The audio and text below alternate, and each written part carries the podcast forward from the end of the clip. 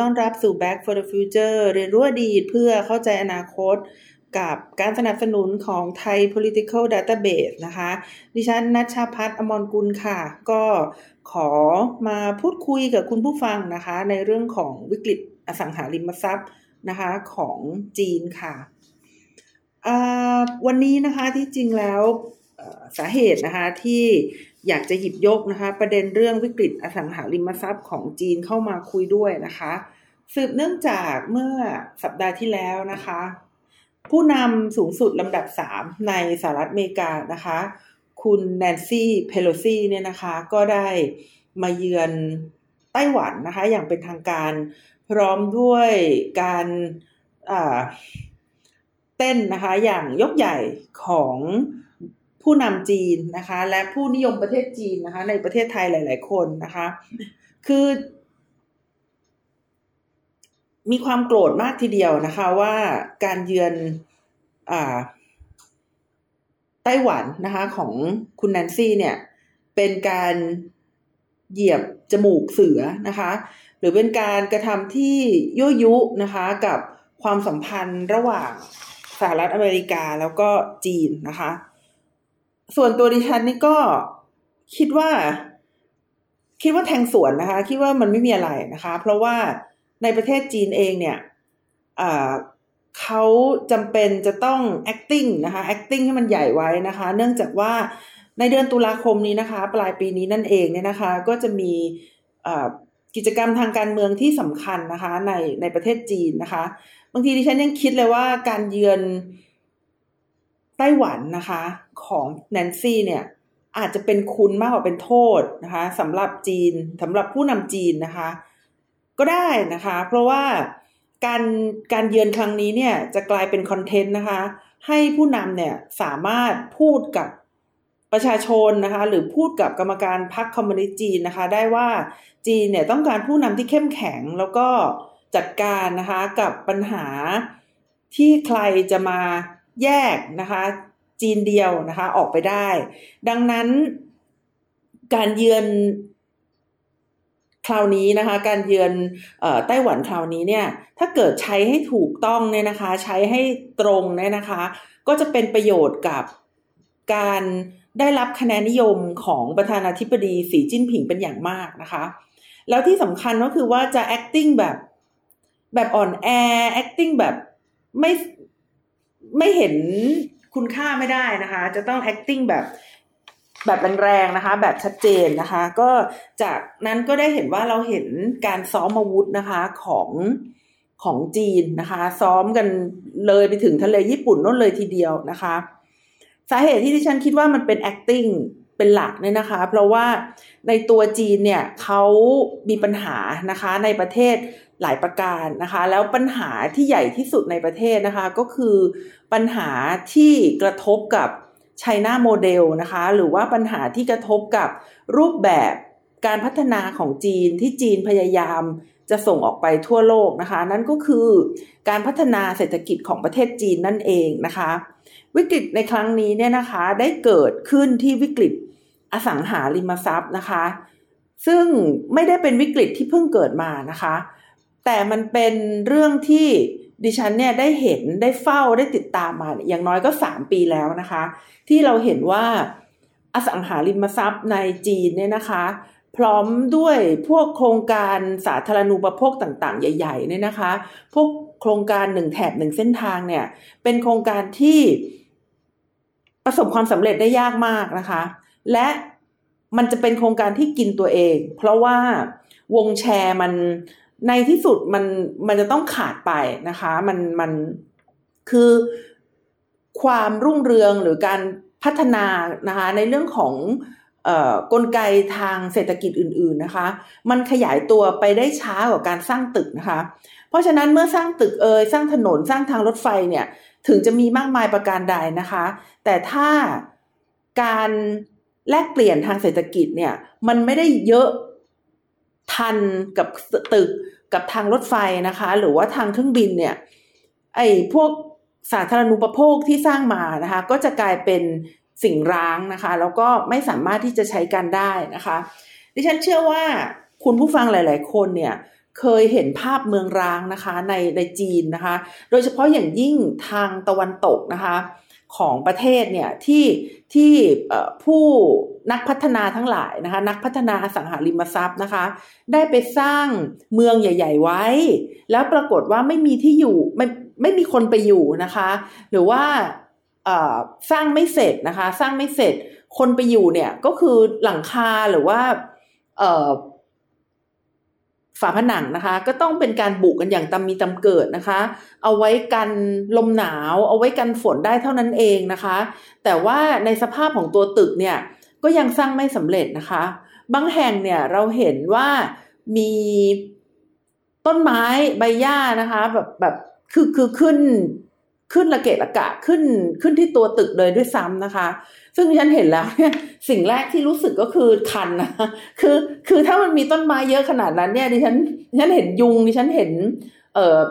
มแมลงต่างๆ ขึ้นมาทันที แต่ว่าดิฉันก็ไม่แน่ใจว่าณณจุดนั้น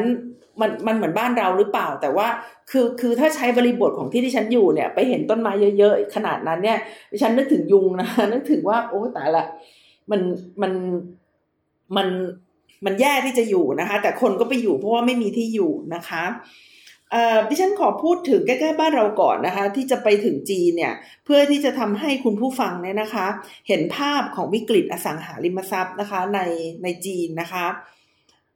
เพื่อนบ้านของเราแล้วก็เป็นมิตรประเทศนะคะที่สนิทกับจีนด้วยนะคะ ก็คือ กัมพูชานั่นเองนะคะ กัมพูชานั่นเอง ดิฉันอยากให้คุณผู้ฟังเนี่ยลองลองลองไปเซิร์ชนะคะ ในเรื่องของสีหนุวิวนะคะสีหนุวิวเนี่ยนะคะเป็นเมืองท่าตากอากาศที่ได้รับความนิยมนะคะ เป็นอย่างมากในกัมพูชาแล้วก็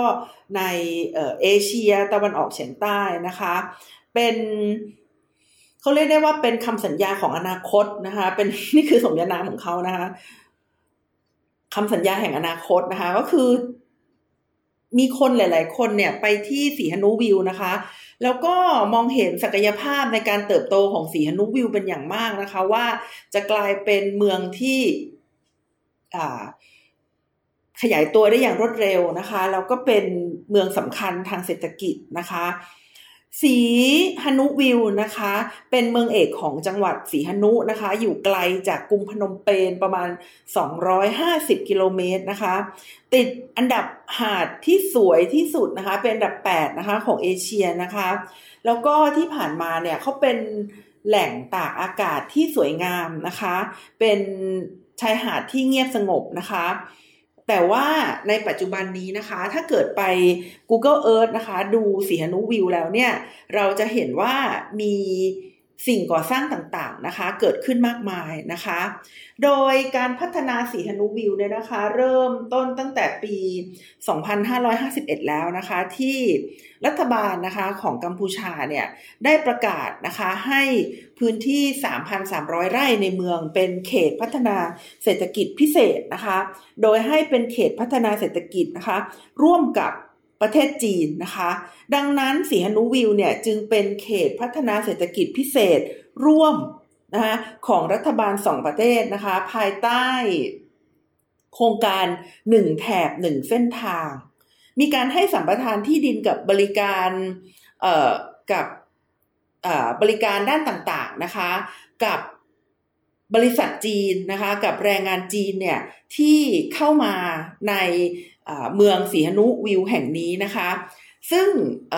พวกบริษัทจีนต่างๆนะคะ ที่ได้เข้ามาเนี่ยก็จะได้พิสิทธิพิเศษทางการค้านะคะมากมายนะคะ ในการนำเข้าและส่งออกสินค้าให้กับรัฐบาลจีนนะคะ พูดง่ายๆก็คือสีหนุวิวแห่งนี้เนี่ยกลายเป็นเมืองที่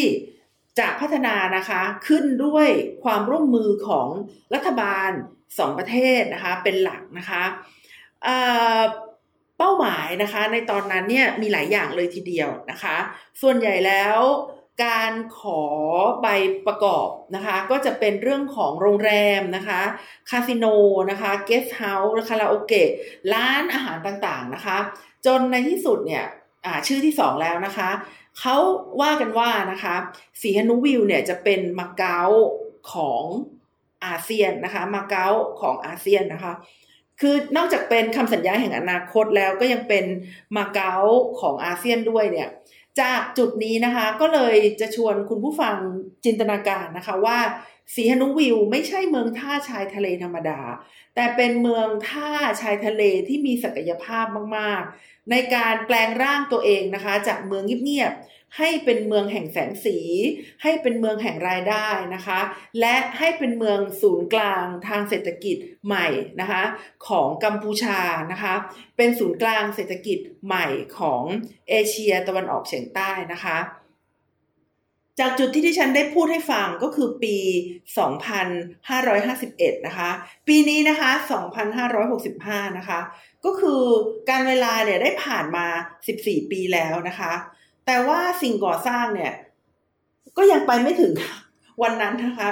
คำสัญญาแห่งพรุ่งนี้คำสัญญาแห่งอนาคตคำสัญญาของอความเป็นไปได้ที่จะเกิดขึ้นเนี่ย มันก็ยังไม่เกิดขึ้นสักที แม้ว่าระยะเวลามันผ่านมา 14 ปีแล้วนะคะ สิ่งก่อสร้างต่างๆ ก็ยังก็ยังก็ยัง under construction น่ะก็คือก็ยังสร้างกันอยู่เนี่ยนะคะทำให้เมืองเนี่ย ทั้งเละนะคะ มีทั้งฝุ่นนะคะ ราคาที่ดินก็เพิ่มขึ้นสูงมากนะคะ แล้วคนท้องถิ่นเนี่ยก็เรียกได้ว่าหมดโอกาสในการที่จะมาแสวงหาอนาคต หรือว่าแสวงหาโอกาสนะคะในในสีฮนูวิวแห่งนี้เลยนะคะทำไมจึงเป็นเช่นนั้น เพราะราคาที่ดินได้พุ่งตัวสูงมากกว่ากว่า 100 เท่านะคะ จากตารางเมตรละ 50 ถึง 60 นะคะ กลายเป็นตารางเมตรละ 5,000 ถึง 6,000 เลยทีเดียวนะคะอันนี้ก็ถือได้ว่าราคาที่ดินเนี่ยพุ่งขึ้นสูงมากนะคะ และประชาชนนะคะก็โดนไล่ที่ดินนะจากรัฐด้วยนะคะ เอาไปให้คนจีนเช่าและซื้อนะคะ เพราะว่าในกัมพูชาเนี่ยช่วงที่ผ่านมานะคะ ช่วงที่เกิดวิกฤตทางการเมืองในประเทศนะคะ ประชาชนก็โดนไล่ออกจาก พื้นที่ตัวเองเนี่ยนะคะแล้วก็บางคนเนี่ยตอนที่โดนไล่เนี่ย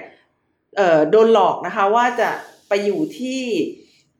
ป่าแค่วันเดียวแล้วอีกวันหนึ่งจะกลับมาเนี่ยนะคะ หลาย ๆ คนก็ไม่ได้เอาหลักฐานอะไรติดตัวมา แล้วก็ผู้ใหญ่หลายคนก็เสียชีวิตนะคะ เหลือแต่เด็ก ๆ ดังนั้นประชาชนส่วนใหญ่ในประเทศเนี่ยจึงไม่มีสิทธิ์นะคะที่จะเป็นเจ้าของที่ดินนะคะ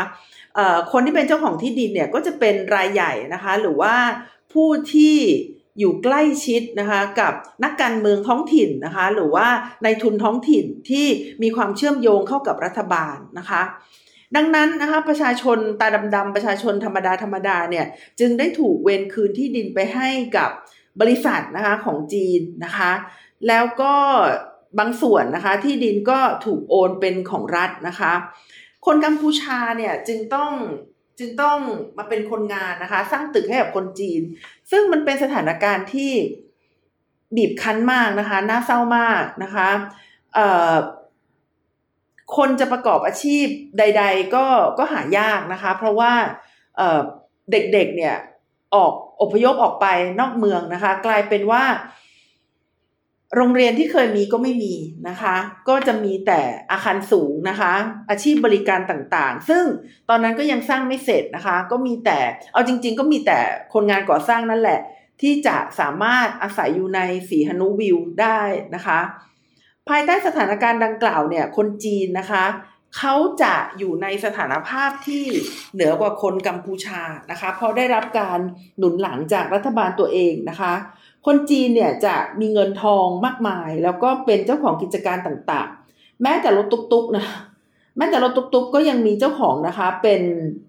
เป็นคนจีนแล้วคนจีนก็มาทำธุรกิจนะคะ ในสีฮนุวิวนะคะ อย่างครบวงจร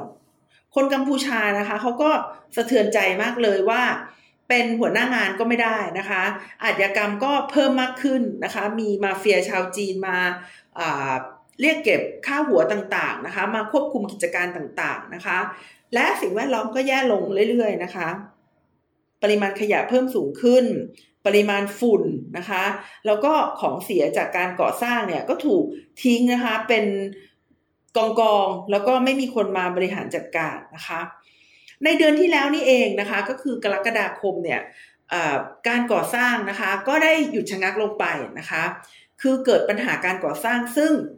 ดิฉันก็จะเชื่อมโยงให้เห็นนะคะ ว่ามันเกี่ยวข้องกับปัญหาอสังหาริมทรัพย์ในจีนอย่างไรนะคะ คือเออสีฮนุวิวเนี่ย เวลาเขาสร้างเนี่ยเขาโถมสร้างนะคะ คือ คือเขาสร้างขึ้นมา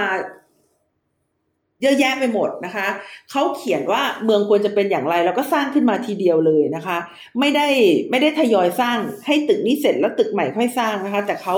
ก่อสร้างทีเดียวเลยนะคะ จากความหวังนะคะ ให้ให้สีฮนุวิวเนี่ยเป็นมาเก๊านะคะของอาเซียนนะคะ แต่ตอนนี้เนี่ยก็กลายเป็นเมืองร้างนะคะที่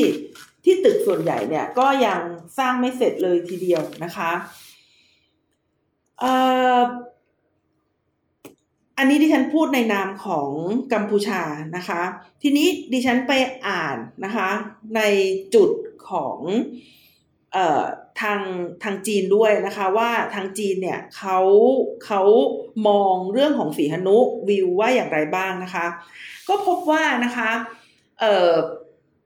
ในแง่มุมของจีนเนี่ยเขาก็พบว่าปัญหาส่วนหนึ่งที่ทำให้การสร้างสีหนุวิวเนี่ยยังไม่สำเร็จนะคะ ก็เป็นเรื่องของการคอร์รัปชันภายในประเทศกัมพูชานะคะ แล้วก็ปัญหาของในทุนท้องถิ่น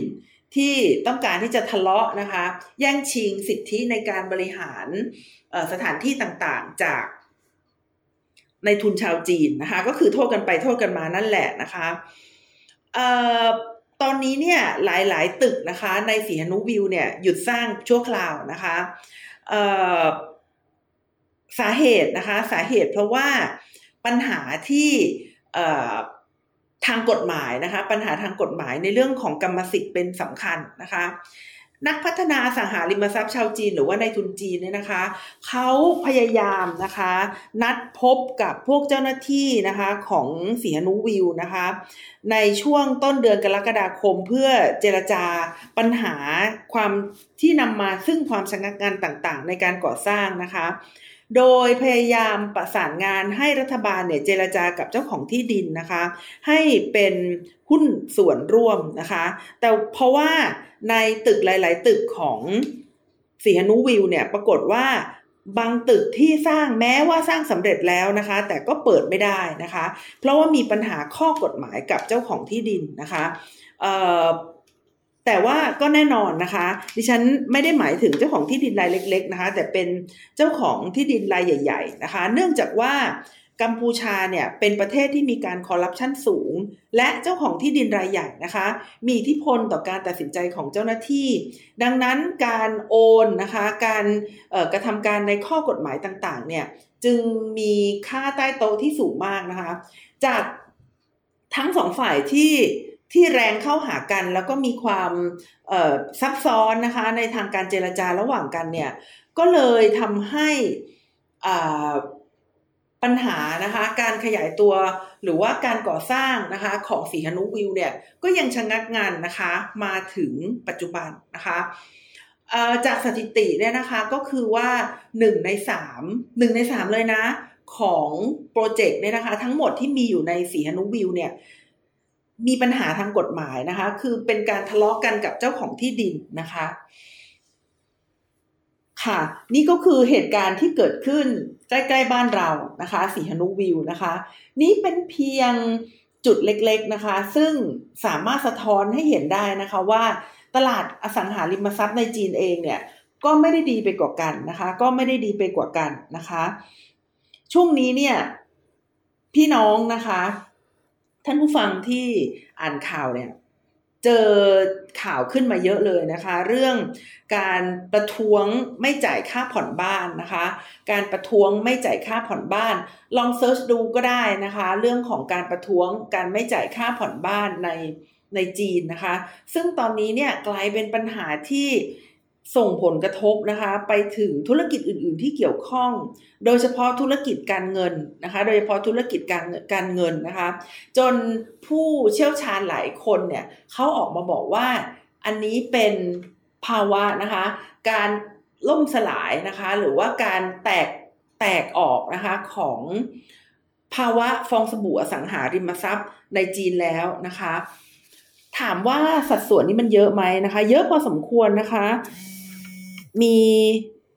หลายร้อยโครงการนะคะที่ในปัจจุบันเนี่ยมีการมีการประท้วงนะคะไม่จ่ายค่าผ่อนบ้านอยู่นะคะ เมื่ออไม่จ่ายค่าผ่อนบ้านนะคะ ประชาชนไม่จ่ายค่าผ่อนบ้านนะคะ บริษัทอสังหาริมทรัพย์นะคะ ก็จะไม่ได้เงิน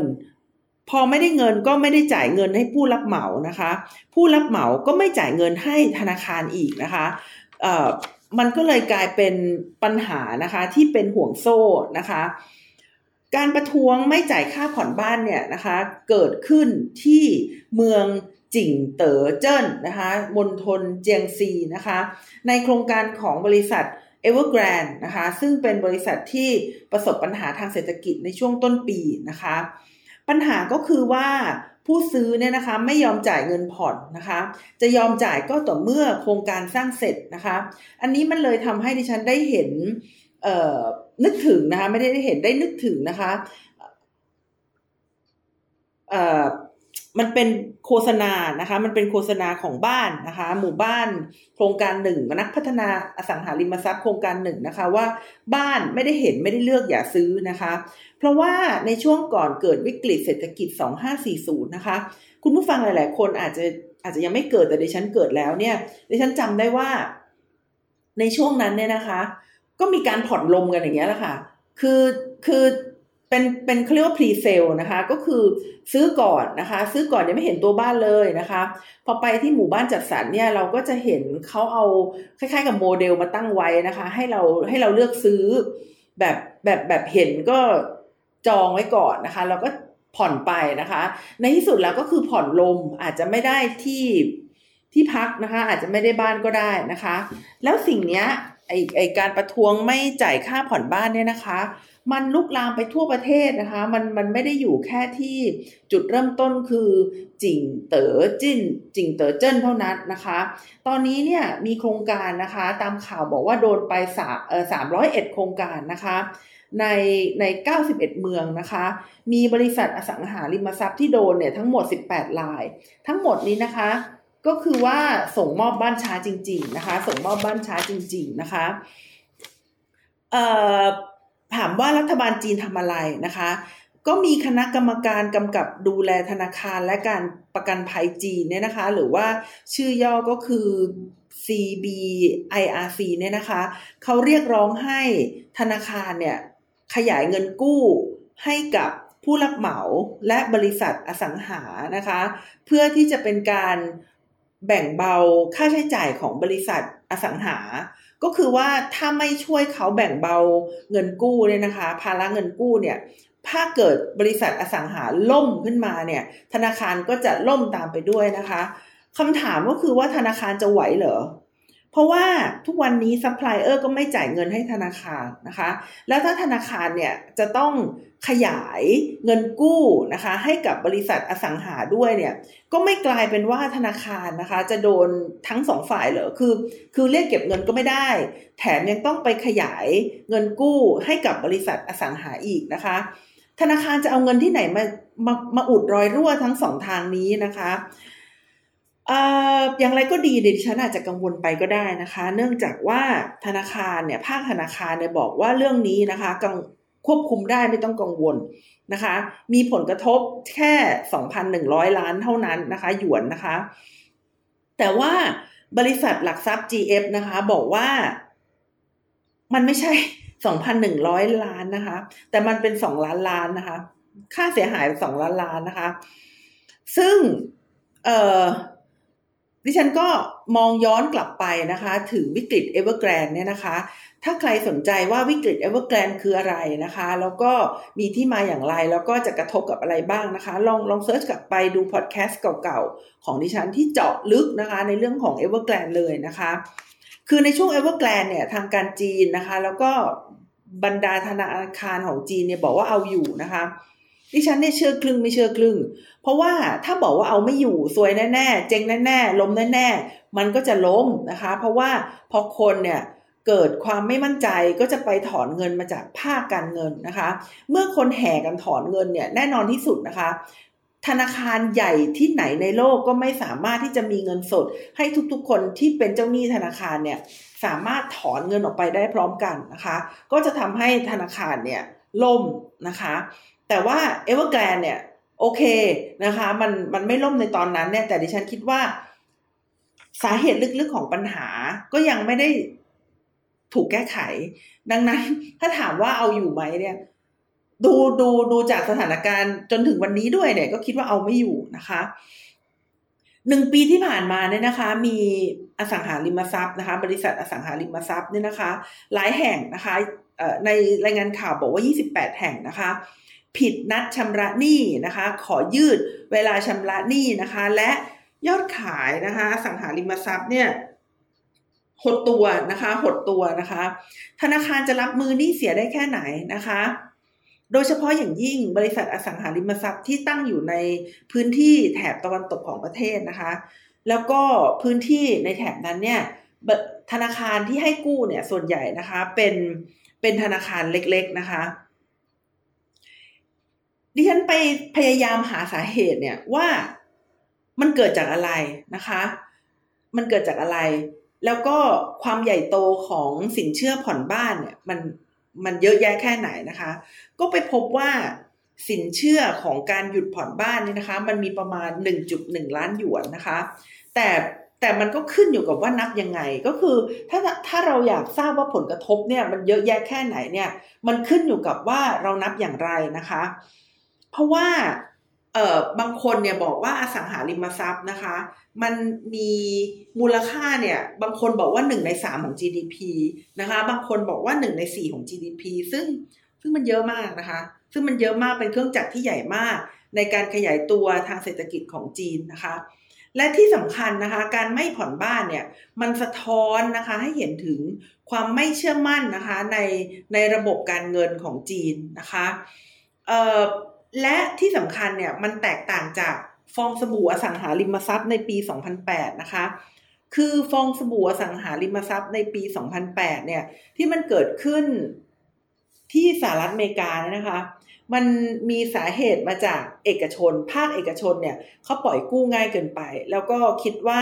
จะใช้ดอกเบี้ยสูงๆนะคะ เพื่อที่จะป้องกันไม่ให้คนเนี่ยเข้ามากู้ง่าย แต่ปรากฏว่าคนเนี่ยกู้ง่าย ถึงแม้ว่าจะยอมจ่ายดอกเบี้ยสูงก็ยอมนะคะ เพราะคิดว่าผลตอบแทนมันเยอะมาก และผลตอบแทนที่เยอะจริง ๆ เนี่ยก็คือผลตอบแทนจากอสังหาริมทรัพย์นะคะ คือเขาซื้อที่ดิน แล้วเขาก็นั่งรอไปเรื่อยๆ แล้วก็คิดว่าที่ดินมันจะเพิ่มขึ้นไปเรื่อยๆ โดยที่ เออเป็น เป็นกงกรรมกงเกวียนของคนขี้เกียจอะคือพูดอย่างนี้จะตกนะ คือเป็นกงกรรมกงเกวียนของคนที่แบบ คิดว่านั่งเฉยๆแล้วทรัพย์สินมันจะเพิ่มขึ้นได้เองค่ะ มันมันไม่ได้เกิดในอสังหาอย่างเดียวนะ มันเกิดขึ้นในแชร์ลูกโซ่ทุกชนิดอะคะที่ผู้คนเนี่ยเห็นว่าเอาเงินไปลงทุน โดยฝากคนอื่นเขาลงทุนเนี่ย แล้วเงินมันจะงอกเงยขึ้นมาเป็น passive income แบบนั่งเฉยๆเงินมันก็จะลอยขึ้นมาเนี่ย แต่ว่าในความเป็นจริงแล้ว มันก็แค่แชร์ลูกโซ่นะคะ ที่จะมีแชร์สั้นหรือแชร์ยาว เท่านั้นเอง หมายความว่ามันจะ มันจะเจ๊งหรือมันจะยืนอยู่ต่อไปนะคะ เท่านั้นเองนะคะ ทีเดียวเลยนะคะเออแต่ฟองสบู่อสังหาริมทรัพย์เนี่ยที่เกิดขึ้นในจีนเนี่ยมันมันไม่ได้อธิบายแบบที่ที่ฉันพูดไปเมื่อกี้นะ ฟองสบู่อสังหาริมทรัพย์ที่เกิดขึ้นในจีนเนี่ยนะคะ มันเกิดจากการที่รัฐบาลเนี่ยเป็นตัวกลางเลยนะคะ ในการพัฒนา พัฒนาโครงสร้างพื้นฐานของประเทศ แล้วก็ต้องการที่จะให้มีอสังหาริมทรัพย์นะคะ ไป อยู่ที่พื้นดินนะคะ หรือว่าดินแดนที่ตัวเองไปพัฒนา โดยส่วนใหญ่ก็จะอยู่แถวตะวันตกของประเทศ จีนมีปัญหาหลักๆนะคะที่ทำให้โครงการที่คิดว่าจะไปขยายตัวในภาคตะวันตกเนี่ย แล้วมันทำไม่สำเร็จนะคะ ก็คือการหดตัวของจำนวนประชากรนะคะ ประชากรที่อยู่ในวัยทำงาน ประชากรที่จะมีปัญญาผ่อนบ้าน ผ่อนคอนโดผ่อนที่ดินเนี่ยมันลดน้อยลงเรื่อยๆนะคะ คนเกิดลดน้อยลงเรื่อยๆนะคะ โดยที่ไม่รู้ว่าจะแก้ไขปัญหานี้อย่างไรนะคะ แม้ว่าจะมีโรบอทหรือว่ามีการเปลี่ยนแปลงโครงสร้างการผลิตเนี่ยที่จะเข้ามาแทนที่แรงงานเนี่ย แต่คนมันน้อยไง พอคนมันน้อยลงอะค่ะ ภาคอสังหามันก็ขยายตัวได้ยาก ใครจะมีบ้านเยอะแยะเยอะแยะแล้วต้องไปดูแลล่ะคะ มันมันถึงจุดหนึ่งมันก็ต้องอิ่มตัว มันก็เหมือนกับการกินข้าวนี่แหละ ที่ว่ากินยังไงมันก็ต้องอิ่มอะค่ะ มันมันมันจะล่มจมด้วยการกินเนี่ยยากมากนะคะ มันก็เหมือนกับว่า ถ้าเราจะซื้อบ้านแล้วอยู่อาศัยจริง ๆ โดยไม่ได้เก็งกำไรเนี่ย มันซื้อไม่ได้เยอะนะคะ มันซื้อได้จุดหนึ่งแล้วมันก็ต้องหยุด แต่ยกเว้นว่าเราจะไปเก็งกำไรนะคะ มันก็อาจจะขยายตัวได้ ในช่วงแปดเก้าปีที่แล้วเนี่ย เพื่อนๆของดิฉันนะคะ ก็ชอบซื้อคอนโดเพื่อเก็งกำไร ดิฉันก็ถามว่าซื้อไปทำไมเยอะแยะ บ้านก็ไม่ได้มีครอบครัวอะไรแล้วก็อยู่กับพ่อกับแม่ เขาบอกว่า ซื้อไว้เพื่อที่จะขายต่อนะคะ ซื้อไว้เพื่อที่จะเก็งกำไร เพราะว่าพวกนี้มันเงินมันเยอะขึ้นเรื่อยๆนะคะ มันมันมีมูลค่าสูงขึ้นเรื่อยๆ ดิฉันเนี่ยชักหน้าไม่ถึงหลัง ไม่ได้มีเงินเก็บต่อเดือนเยอะแยะขนาดที่จะเอาไปผ่อนคอนโดได้นะคะ ก็ได้แต่มองการซื้อคอนโดเพื่อไปขายต่อจากจากเขาเนี่ยนะคะ ด้วยความงงนะคะ คือมันมัน มันได้เหรอนะคะ เพราะว่าต้องจ่ายค่าดาวนะ แบบสักก็ก็เยอะทีเดียวนะคะสี่ห้าแสนผ่อนดาวก่อนนะ ผ่อนดาวก่อน แล้วก็มีค่าส่วนกลางมีอะไรพวกนี้อีก รอให้สร้างเสร็จนะคะ แล้วเขาก็จะให้เช่าหรือขายเนี่ยดิฉันไม่ได้ติดตามว่าเขาให้เช่าหรือขายได้ได้มากมายแค่ไหนนะคะ แต่ก็แต่ก็คิดว่า อืม ก็ก็เป็นการลงทุนที่ที่น่าสนใจนะคะ เสี่ยงดี เอ่อ มีคนเคยโทรมาด้วยนะ เป็นพวกบริษัทสินเชื่ออะไรเนี่ย โทรมาแล้วก็บอกว่าชวนลงทุนซื้อคอนโดฉันก็บอกว่าฉันไม่เห็นว่าการซื้อคอนโดมันจะมันจะเป็นการลงทุนที่ปลอดภัยเท่าไหร่อะ แล้ว แล้วมันแพงมากไงมันเป็นการลงทุนที่สูงมากแล้วก็น่าจะเสี่ยงแล้วก็ ดิฉันไม่เอาอะไรอย่างเงี้ยนะคะ ก็ก็ก็คุยไป ก็คุยกันนานทีเดียว ก็สุดท้ายก็คือไม่ซื้อนั่นแหละนะคะอ่ากลับมาที่เมืองจีนนะคะ กลับมาที่เมืองจีนเอ่อประเทศจีนเนี่ยนะคะ เวลาเขาจะซื้ออสังหาซื้อตึกซื้อคอนโดอะไรพวกนี้เนี่ยนะคะเขาส่วนใหญ่เนี่ยไม่ได้ซื้อที่สร้างเสร็จแล้วนะเขาจะเรียกว่าเป็นการ pre-order นะคะ หรือว่าเป็นการ presale นะคะเอ่อทำไมถึงเป็นอย่างนั้นนะคะ เพราะว่า อสังหาเนี่ยเขาเขาต้องการที่จะขายลมก่อนน่ะก็คือเอาโมเดลมาขายก่อน เอาภาพตึกภาพห้องอะไรพวกนี้มาขายก่อนนะคะ แล้วพอได้เงินมาเนี่ยก็เอาเงินเนี่ยไปลงทุนสร้างนะคะ แล้วก็ไปลงทุนหลาย ๆ โปรเจกต์พร้อมกันนะคะ แต่ว่าอยู่ ๆ ชนชั้นกลางในจีนเนี่ยก็ลดการซื้อบ้านนะคะ เอ่อ คือคือคือต้องเข้าใจว่าชนชั้นกลางในจีนเนี่ยมันไม่ค่อยขยายตัว เนื่องจากประชากรเกิดน้อยนะคะ และชนชั้นกลางในจีนที่มีอยู่นะคะ ก็ลดนะคะการซื้อบ้านเนื่องจากเศรษฐกิจชะลอตัวนะคะ เกิดการว่างงานนะคะ เงินเดือนลดลงนะคะ กลัวโดนโกงนะคะ แล้วก็รายได้ต่างๆ เนี่ยบางบางทีก็ลดลงนะคะ เมื่อไม่มียอดซื้อใหม่นะคะ แล้วก็แหล่งเงินกู้มีปัญหาเนี่ย ก็เลยทำให้ ตึกต่างๆ เนี่ยที่สัญญาว่าจะสร้างเสร็จเนี่ยมันสร้างไม่เสร็จนะคะ ตึกต่างๆ ที่เคยสัญญาว่าจะสร้างเสร็จเนี่ยมันสร้างไม่เสร็จนะคะ และรัฐบาลจีนทำอะไรนะคะ รัฐบาลจีนก็มาผลักพลาละนะคะ ให้รัฐบาลท้องถิ่นแก้ไขปัญหานะคะ เช่น ให้ขยายเพดานเงินกู้นะคะ เข้ามาแทรกแซงต่างๆนะคะ แต่ว่ามันกระตุ้นได้แค่ในระยะสั้นเท่านั้นนะคะ เพราะว่า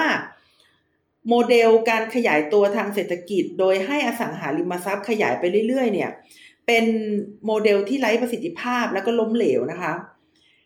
วิกฤตเศรษฐกิจที่เกิดขึ้นมาในโลกเนี่ยนะคะ หลาย ๆ ครั้งที่เกิดขึ้นมาเนี่ย มันก็เกิดมาจากการเอาเงินเข้าไปสุมๆกันอยู่ในอสังหาริมทรัพย์นะคะ ธนาคารเนี่ย โดยเฉพาะธนาคารขนาดเล็กที่มีสายป่านไม่ยาวเนี่ย จะจะทนกับปัญหาเหล่านี้ได้ได้มากมายแค่ไหนนะคะ เพราะว่ายอดขายบ้านเนี่ยก็ลดลง และยอดขายที่เคยมีอยู่ ก็หยุดชะงัก เพราะว่าคนไม่ยอมผ่อนบ้านนะคะ มันมันเป็นแชร์ลูกโซ่ขนาดใหญ่นะคะ มันมันแชร์ลูกโซ่ขนาดใหญ่ เพราะว่า